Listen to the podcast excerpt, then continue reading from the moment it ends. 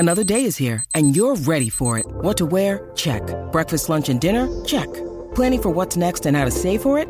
That's where Bank of America can help.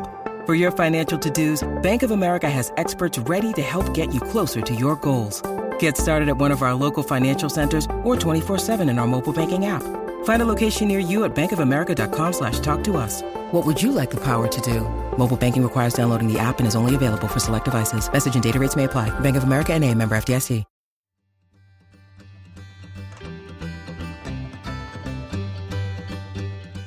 Welcome to As a Woman, Fertility Hormones and Beyond. I'm your host, Dr. Natalie Crawford, and I am a board-certified OBGYN and fertility physician and also co-founder of Fora Fertility in Austin, Texas. Each week on this podcast, I discuss health and fertility and how they relate to your true self. Become a part of the community of collaboration that amplifies others as a woman. I hope you enjoy the episode.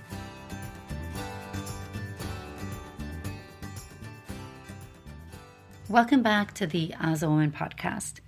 Today, this episode is being released on Mother's Day. Now, I've handled Mother's Day in a variety of different ways on this podcast. I've talked about other alternatives to family building besides just autologous, genetically your eggs. I've talked about different paths to parenthood. I've avoided it completely, treated it like a normal day, which for some people it is. And sometimes I've skipped an episode because I didn't have the words. But today, this year, no matter when you're listening to this, I wanted to release an episode about my thoughts about Mother's Day when you have infertility and when you're trying and you desperately want to be a mom and it hasn't happened for you. I was in this position, so some of this is my personal take, but also what I've seen as a fertility doctor who takes care of so many people. And if you are not that person, maybe you're listening so you can see how to support somebody in your life and acknowledging what they might be going through. All right, so before we dive into this episode, again, thank you, I love you. Welcome to this podcast. It is growing like crazy, and I just really appreciate you all. Thanks for being patient with the new format. I know there are ads. I promise you a couple things. I'm only advertising for products that I've used and I like. 2, that money helps the podcast happen because I'm at the point in my life where I can't edit these episodes myself, y'all, and I need a team. So those ads actually help me afford keeping this going. So thank you so much for your support and everything that you do to share this podcast. It warms my heart so much every time somebody tells me it helped them. So if you see me in real life or you want to send a message, I'm a words of affirmation girl, so I love it. But at Pinnacle, people would come up to me and tell me how an episode helped them or helped their patients. Or some of you who are in school will message me and say that your preceptor or whoever you were doing clinicals with told their patients to listen to an episode. That PCOS episode, it gets a lot of love. I'm proud of that one. But that means so much to me because truly I spend a lot of time on this and I do it so that it can help you. So I just wanted to take a moment and acknowledge and say thank you for listening, supporting, sharing, posting it on your social media sites, subscribing, and following along. Announcement is if you like YouTube more than podcast players, I know there's a lot of you out there. You like to just have a YouTube up running in the background. The podcast is now going to be on YouTube. It's not a video of me, I know. Maybe one day I will have my act together enough to do that. But at this moment, it's just going to be another place to watch. And even if you don't, if you want to go to the As a Woman podcast YouTube page and subscribe, we won't spam you with things, but it'll just be another way where these episodes will be more available to more people. Okay, every episode at the end, we do For Fertility's Sake, FFS. This is our weekly Q&A where I answer your questions. You can ask these questions on Instagram on Mondays at Natalie Crawford MD. We will answer questions on Instagram every weekly episode and in the newsletter. You can sign up for the newsletter at nataliecrawfordmd.com/newsletter. You'll get Q&As, fertility in the news, my favorite recipes, things I like, things that are just going on so you can stay up to date in my world. And I really love how much you guys love it, how many of you subscribe, and how You'll send messages sometime. Okay, was there a newsletter this week? I didn't get one. Y'all, so cute, so cute. Okay, so sign up for the newsletter if you want to get more fertility news. You can also call and ask your questions. The number is 657-229-3672. That's a voicemail. Leave a question. Those are my favorite episodes, so doing more of them. All right. I don't think I can just lead in to a Mother's Day with infertility episode without telling you a little bit about my story. And then I'm going to tell you my thoughts, my advice to reframe, and how to support people. We decided to try to get pregnant when I was a resident. Now, I always wanted to be a mom and a doctor. I had no question. I wanted both. A lot of people tell you can't be both. I wanted both. I got a lot of advice that if I wanted to be both, I needed to pick a field which maybe had shift work or was more conducive to having a family. I liked a lot of things in medical school. It is very tough, depending on where you train. Your idea of a field of medicine is truly about the people you work with. And what they tell you leaves a lasting impact. And when I was in medical school, everyone who was doing OB said, you can't do this if you want to have a family. And that made a big impact on me.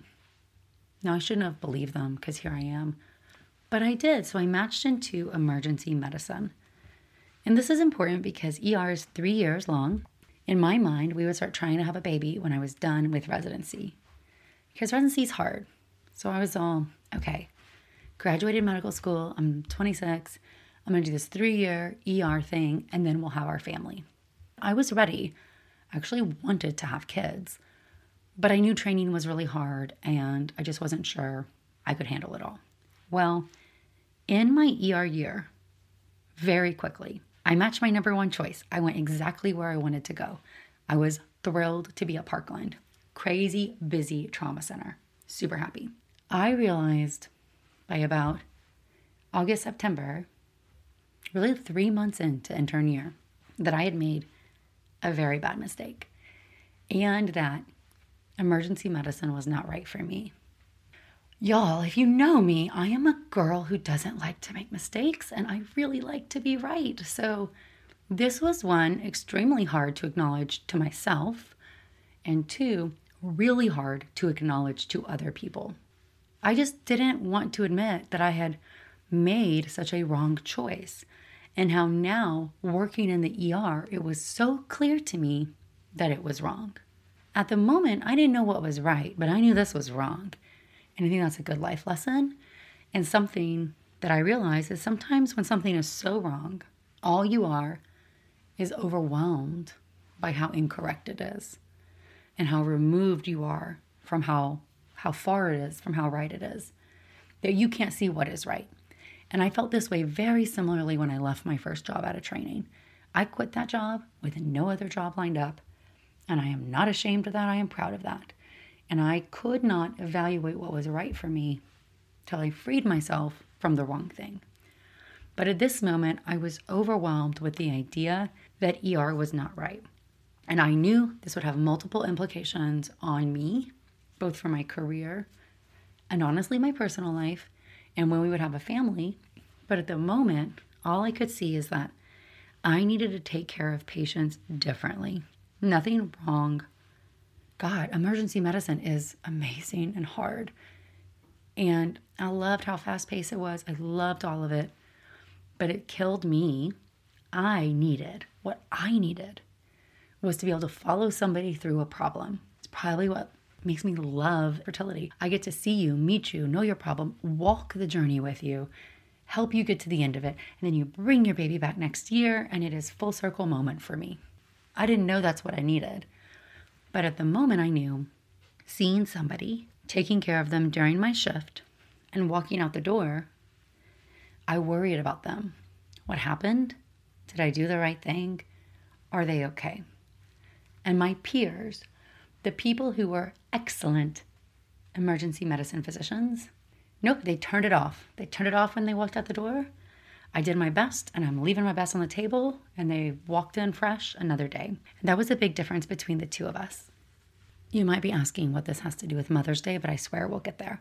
Okay, so I made the decision this is wrong for me. I told everybody. Everyone and their mama said I was crazy. It's just intern year blues. Just give it more time. I was convinced this is not right. My program director, he was a lovely, supportive man, and this is the number one reason why getting powerful people, being honest with them, is always better than lying or try to hide. I went to him, said I needed to leave. I don't know what I need to do. I explained my whole circumstance. And he said, I believe you. You're great at this if you want to do it. But if it's not right, I'll help you find it. If you'll finish this year, right? So your co-residents don't need to do more work. We won't be down a resident. You finish the year and I'll help you find what that next thing is and we'll get you there. And that's important because if you're leaving a residency, people want to know it's not under bad terms, that it was under a good circumstance. And he really went to bat for me. And now a word from one of our sponsors, Apostrophe. With the temperature starting to warm up, I'm so excited the summer is around the corner and getting ready and looking forward to the summer months. But I know that when I'm outside enjoying nature, I need to pick up supplies to prepare myself for summer adventures. And if you want to get your skin glowing in time for summer, it's time for you to get started with Apostrophe, who is sponsoring this episode. Apostrophe's goal is to help you feel confident in your own skin. So whether you're dealing with breakouts, signs of aging, or acne scarring, Apostrophe will help you love the skin you're in.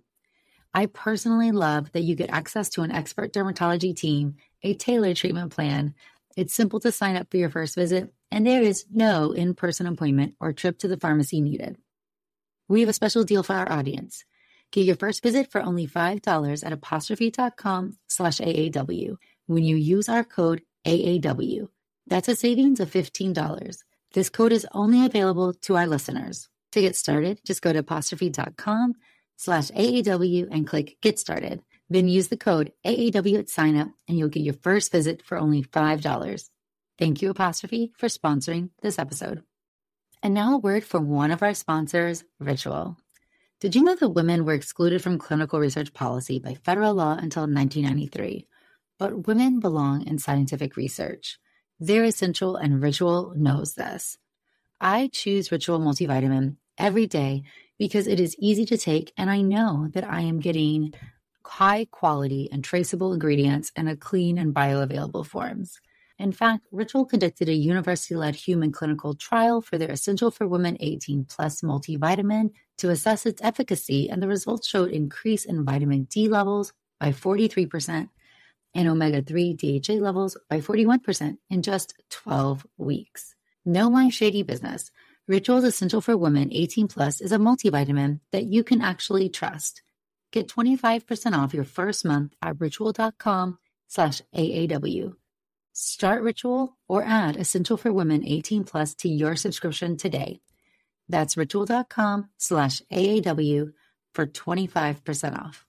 Thank you, Ritual. I had to re-enter the match. I decided OBGYN was what I wanted to do. OBGYN is a 4-year residency, and it's a surgical field, whereas emergency medicine is not.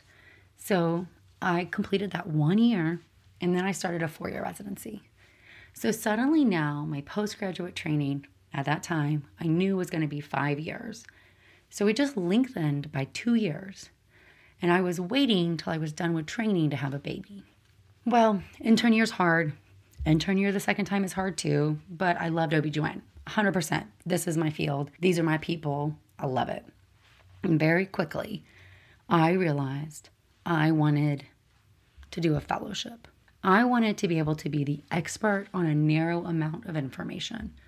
And I'm sure this is rooted in that part of you, if you work in the ER, that is calling a lot of consults. And that's their job, right? Knowing when to call a consult, knowing when somebody should come in and help. And I wanted to be on the other end of that phone call. I wanted to be the person who knew everything there was to know about something.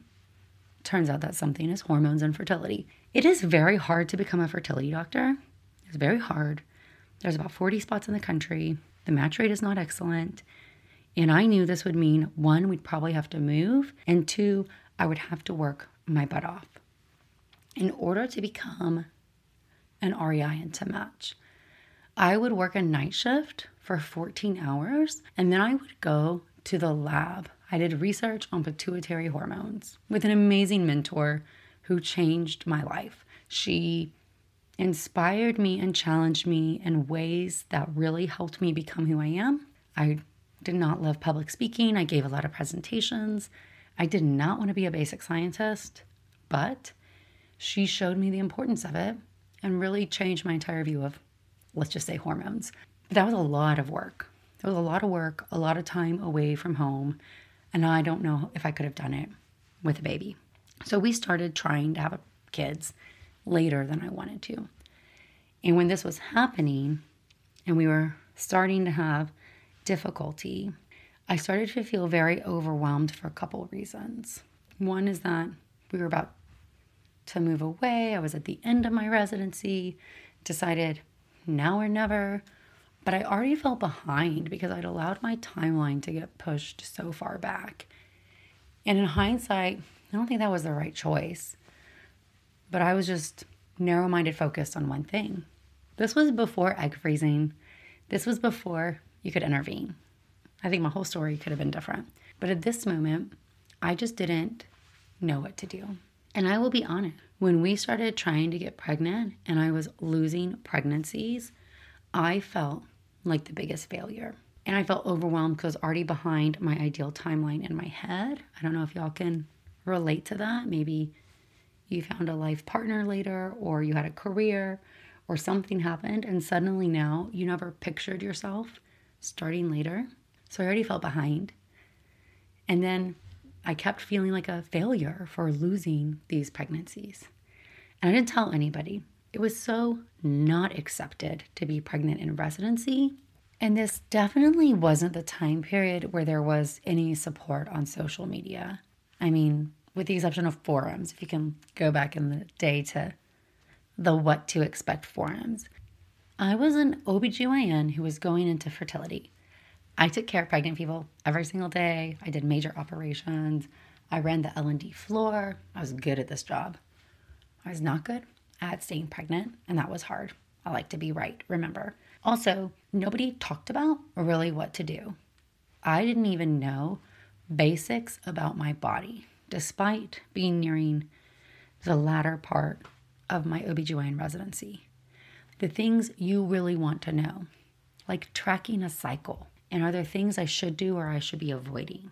And how early can I take a pregnancy test? And should I be on progesterone? Nobody talks about that. That's not what Parkland Hospital needed to survive. So I took to forums to try to learn that information from other people who are having infertility and pregnancy loss. And this to me is mind-blowing. That does not mean that your OBGYNs do not know what they're doing. A lot of us are learning it in other ways. But for me, this was my first exposure to what it was really like. And I felt alone, and I didn't have anybody to ask questions to, and I didn't really understand so many things. And every holiday is hard when you're having infertility. I think everybody can agree that. You see little kids dressed up in costumes on Halloween, and you see kids seeing Santa on Christmas or doing Easter egg hunts on Easter. But Mother's Day is the hardest. And the reason why is it feels like such an acknowledgement of what you are not. And for me, it felt like a public display of my failure. And I don't want you to feel that way. Because now, many years later in life, I view it really differently for my patients. And I think I honestly made it worse for myself because I never opened up to anyone. I mean, Jason knew and me, and that was it. Not to my sisters, not to my mom, not to my best friend, not to any of my friends at work. Not until I was forced to did any of those people know anything.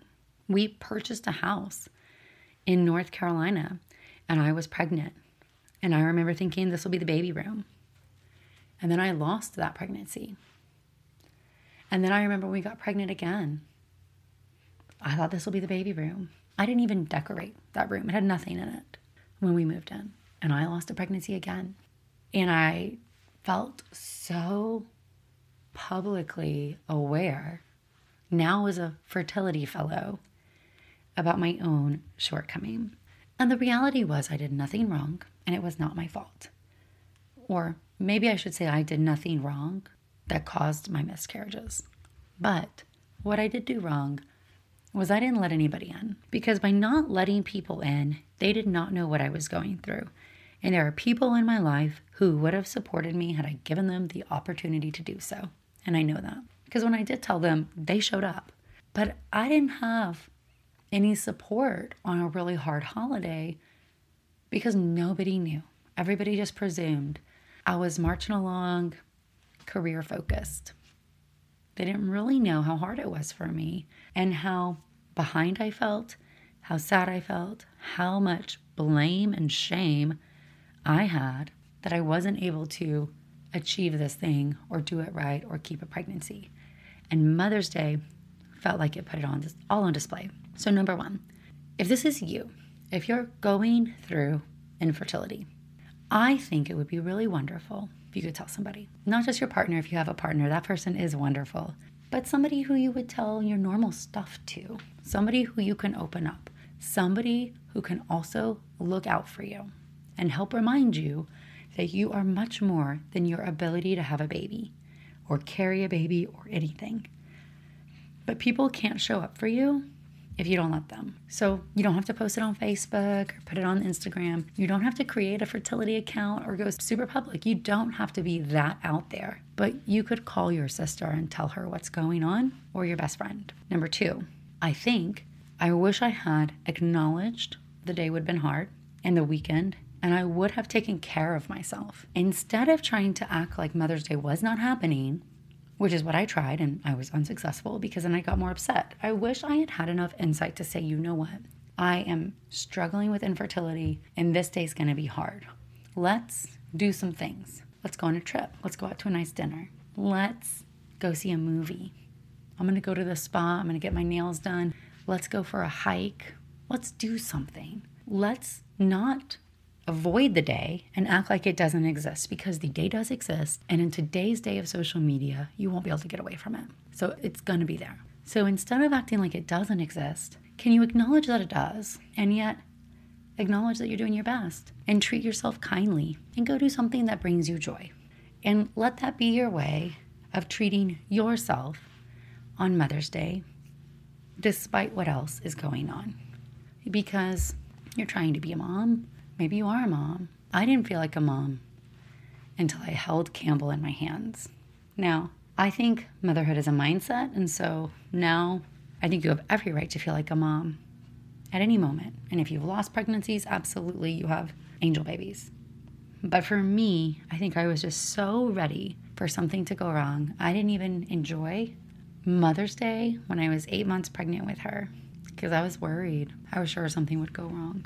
So it wasn't until I held her in my arms that I felt my first sigh of relief. And I'm not acting like that went seamless, because she was growth restricted. I had some placenta issues. So my body was not having the world's easiest time at this. But I'm saying that I tried to act like it didn't exist, which actually made it worse. So acknowledging I'm going to plan something, particularly because it's Mother's Day. So maybe you're listening to this in the morning, like go do something this afternoon or this evening that will bring you joy, because you cannot control your infertility. It is not your fault.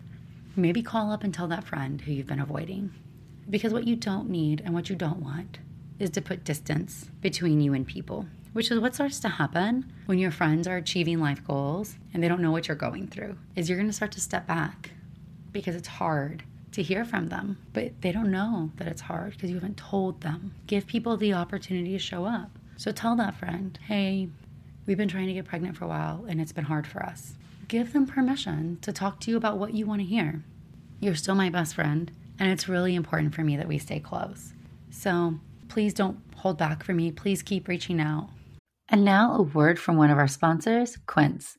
The weather's getting warmer, so it's time to say goodbye to jackets and sweaters and hello to shorts and tees. I wanted to update my wardrobe for the long haul without spending a fortune, and luckily I found Quince. Now I've got a lineup of timeless pieces that keep me looking effortlessly chic year after year. The best part is that Quince items are priced 50 to 80% less than similar brands, but Quince partners directly with top factories, cutting out the cost of the middleman, passing the saving to us, and only working with factories that use safe, ethical, and responsible manufacturing practices. I personally cannot wait to wear my cute tan linen set this summer. So it's your turn to get warm weather ready with Quince. Go to quince.com/AAW for free shipping on your order and 365-day returns. That's quince.com/AAW to get free shipping and 365-day returns. Quince.com/AAW. Thank you, Quince. And one of the things I absolutely love that one of my patients told me is that they had a code word with their friend. I love this. Write this down. So their friend knew what they were going through, and the code word for them was papaya. And so the friend with infertility could say papaya at any time, and the other friend would know that's a no questions asked word. But I'm going to stop talking about my pregnancy or my kids, and we're going to focus the conversation elsewhere. This conversation's too hard for this moment. And I'm not going to ask you why. I'm not going to make you go into it because you said papaya. So I know you need me to just show up as Natalie, your friend, and be here for you. And I can do that. And we don't have to talk about babies or pregnancy or fertility. So set your boundaries. Also, ask for things you need help with. Maybe you need help with shots and your bestie is a nurse. Say, could you help me with my shots? That would mean so much to me. I would really love if you would listen in on my doctor's appointment because sometimes it's so overwhelming. Maybe you could help me with that or think of questions to ask. Could you help me research endometriosis? Because I just got this diagnosis that scares me and I'm afraid to look on the internet, but I want to know more about it. Could you research some questions I should ask my doctor? Your friends will show up for you if you give them the chance to do so. So stop putting up artificial barriers and boundaries. Stop making presumptions about what your people will do and what they won't do. Your people are gonna show up for you, but you must let them. I also wish I had known how to be a better advocate. So, depending on where you are in your journey, I think there is an opportunity for you to take control of something. And I will say the big switch for me after our fourth pregnancy loss. The fourth one was an ectopic pregnancy, and that got diagnosed during my fellowship. I actually miscarried, and my senior fellow knew. We were on a trip together, so she knew. And so when I got pregnant the fourth time, I told her. And she got me some early levels and did some ultrasounds and was the one who diagnosed me with an ectopic pregnancy. And one of my nurses came, and her first day back from maternity leave gave me methotrexate, which was terrible. But this senior fellow, who was lovely, was the first person I had actually told what was going on besides Jason. And of course, when I had the ectopic, Jason was out of town when I needed to get methotrexate. He was at a bachelor party in Vegas, and he flew home early, and I had to stay home from work because she forced me to. And that's when I finally opened up to other people in my life. And that really made a big difference for me. Publicly, not on social, but in my real world, acknowledging our struggle and allowing people to support me. I also at that point had a forced break, right? If you get methotrexate, I love you, it's terrible, I feel for you. 3 months off, which felt like an eternity at the time. But that break was really good for me in hindsight because I couldn't get pregnant. So for the first time, it felt like a reprieve. I wasn't trying. I went back on the pill and we just had sex to have sex, and I was able to focus on me, and I was exercising, and I got rid of toxins in our house, and I started eating really clean, and my mindset switched to I am doing this to get pregnant, to I am doing this for me. I am now going to be a healthier version of me for me because I deserve it, because I can't control if, when, or if I stay pregnant. And that mindset switch, I think, changed a lot for me. So find the place if you can switch your mindset if you haven't already. How can you become a better advocate for yourself? Are you happy with your current care, or is it time to schedule the appointment?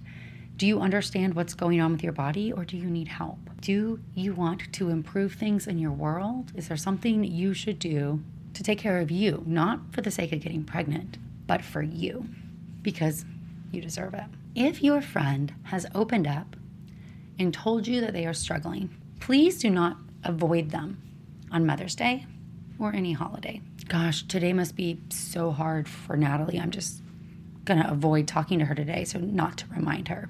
Your friend knows. Do the opposite.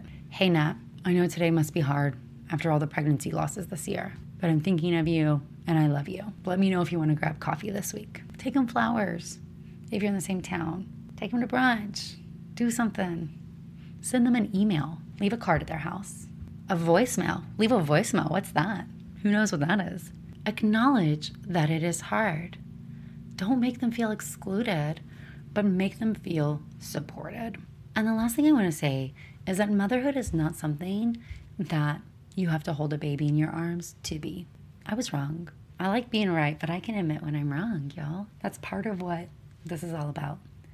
Motherhood is who you are and who you want to be. And if you feel it in your soul and your bones, it doesn't matter if your child is earthside or not, or if it has happened for you yet or not. And I know Mother's Day is hard for a lot of people. Maybe we've lost a parent. Maybe we have a bad relationship. Maybe we never had that. There's so many different reasons why Mother's Day can be hard for you. And the more you can share your truth and let people show up for you, and you can show up for you and take care of yourself, the better it's going to be. I also want to say, not this episode, but something I tell people every single day. There are many ways to be a parent. Having a genetic child is the most common and not the only. There are so many valid ways, and none of them are better or worse than others. You have donor egg and donor embryo, surrogacy, adoption, fostering, being an aunt. There's so many ways you can play a very special role in a child's life. So please free yourself from the idea that this is the only thing. And that's sometimes what I challenge people when we're really having a hard time. Is I can say, this is goal one, but I really want to know your boundaries. And I want to challenge you at the end of the day. Is it more important that we bring a life into your family? Because maybe we need to look at a different path to do that. It's not a failure. It's not a failure if you need donor eggs or donor embryo or donor sperm. If you need somebody else to carry the baby. Or if you adopt or you foster or you don't or you stay childless. None of it is any reflection on you or your worth. And I want you to know that from the bottom of my heart. So today, on Mother's Day, no matter who you are, I am sending you so much love. Please think about how we show up and support the people in our life and how, in order to do that, we must allow them to do so. Please remember that you're worthwhile and you are worthy. And take this as an opportunity to take care of yourself, no matter what is going on. All right, we are going to switch to For Fertility's Sake. This is our weekly Q&A where I answer your questions that you ask on Instagram at nataliecrawfordmd on Monday. These questions are answered here on the podcast, on Instagram, and in the newsletter. If you want to call and leave a voicemail, again, I told you already, those are my favorite episodes, 657-229-3672. Again, that is 657-229-3672. All right, so let's get to answering your questions now. For a natural FET cycle, when should the embryo be transferred? On day 5, 6, or 7 after ovulation? This is a good question, and this gets confusing with embryo transfers and IVF cycles and what happens in nature. In the reality, let's consider ovulation day, day 0. And we can use IVF cycles because we know embryo development. In IVF, your ovulation day is the day of your egg retrieval. Now remember, your surge or your trigger happened beforehand. But the day of the egg retrieval is day 0. That's the day egg and sperm meet. The next day is considered day 1. And then the embryo is transferred on the 5th day, day number 5. Now, that's when the embryo is growing in the lab and you're doing a fresh transfer. You're putting in a day 5 embryo into the uterus on day 5, which is 6 days after the day of the egg retrieval, because the day of the egg retrieval is day 0. So 0, 1, 2, 3, 4, 5, or 5 days after, starting counting the next day. That's after your surge, right? Because you triggered 36 hours before that. So if you were doing a natural cycle FET, it really depends. So let's just take a frozen embryo transfer. In a traditional medicated frozen embryo transfer, I have your embryo, it is frozen, I am artificially growing the lining with estrogen, and I am going to start progesterone. Because your progesterone begins to rise right after you ovulate, that is now the first day of progesterone exposure. So that day zero of the egg retrieval is actually the first day you have progesterone. So even on a day 5 transfer, that's the 6th day your body's seen progesterone. That is why it is most standard to transfer an embryo on the 6th day of progesterone, no matter if it's a day 5 or day 6 embryo. Remember, a day 6 embryo took 6 days to get to the stage it should be at day 5. Well, that is super easy with a controlled or medicated cycle because I decide when you start the progesterone. And if you come in for your lining check and I don't like it and I want to give you more, I just wait, I push it. In a natural or a modified natural cycle, it is different. In this type of cycle, your body is growing an egg. That egg is making estrogen, and this will induce a natural surge and you will ovulate. And the timing of that will determine when your transfer will be. The reality is there's a few different ways depending on your body. And we do something different for every patient depending on what you need. If I'm going to trigger you, which sometimes we do because I want to control everything looks good now. I don't want things to start looking bad. And not everybody ovulates perfectly. If I use a trigger shot, then what I'm going to do is start progesterone 2 days later. Just like I think about if I was in an IVF cycle, the day of the trigger shot is 2 days before progesterone starts to rise, and then the transfer is going to be after that. So in a natural cycle, if I trigger you today on a Thursday, you are then going to start progesterone on Saturday, and then you're going to transfer the embryo on the 6th day of the progesterone. So Saturday, Sunday, Monday, Tuesday, Wednesday, Thursday. So essentially a full week from today. Now, if you're starting to naturally surge, then that's different. Might be 6 days. If your LH is high but your progesterone is low, you're already in the process of surging. If your progesterone is already high, and I know it wasn't high yesterday and it's starting to rise today, I can start counting down your progesterone and do the transfer in 5 days. Meaning, okay, now it's day number 1 of progesterone and I'm going to count forward. So the short answer is that for most people, we are transferring embryos on the 6th day of progesterone exposure and deciding when you first had progesterone around or when you started it is part of the key to opening and closing that implantation window.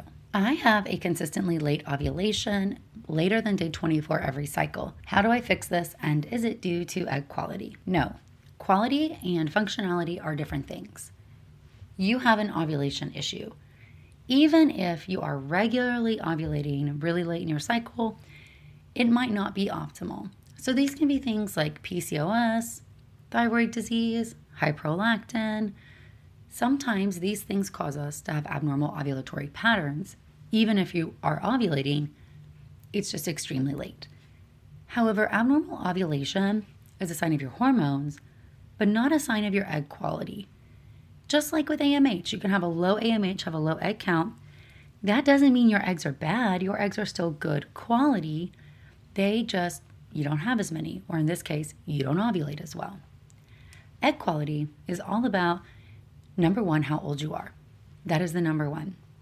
Number 2, what exposures your eggs have seen, meaning your chromosomes are going to break down faster in the context of cigarette smoking, certain chemicals, certain toxins. Number 3, you may be able to support your eggs with certain lifestyle interventions, eating well, getting rest, taking care of yourself, things like that. Now, understanding your period pattern, how do you improve it, really depends what's going on. One common thing is being overweight. And I am not here to fat shame, we're just talking about the body. Fat cells make estrogen. That estrogen causes the brain to send out a lower amount of FSH. FSH is the hormone that gets an egg to grow and ovulate. And if you are blunting your own FSH, it is going to take a longer duration of exposure to get your body to ovulate. So losing some weight can help. That's only if you're overweight. If you're thin, you can have the opposite end of the problem. But if you're overweight, you can lose weight.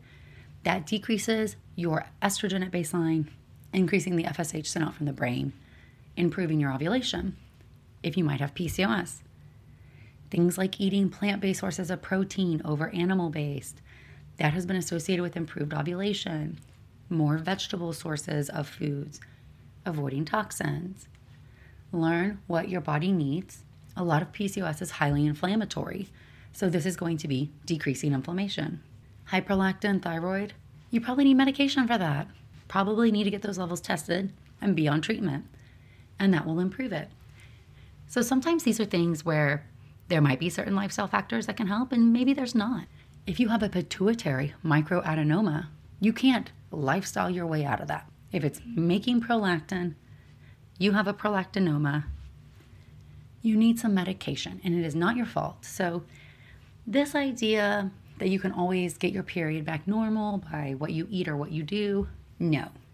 Can you help improve it sometimes? Yes. And should you take good care of yourself? Absolutely. I heard there was an increased chance of miscarriage if you have previously had one. Is this true? It is true. And some of the statistics, it does depend on what data you look like. But overall, we do know that one, miscarriage tends to be overall common.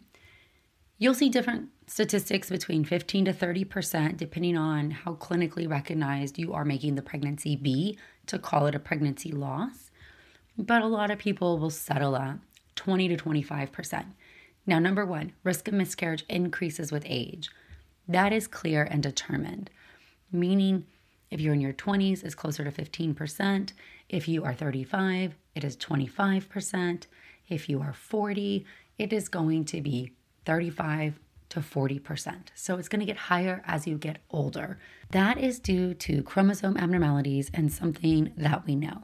Now, what are the actual statistics based on your prior history? So there has been a study that looked at Norwegian patients. Norway does a great job keeping statistics. And so this was looking at Norwegian women who were pregnant from 2009 to 2013.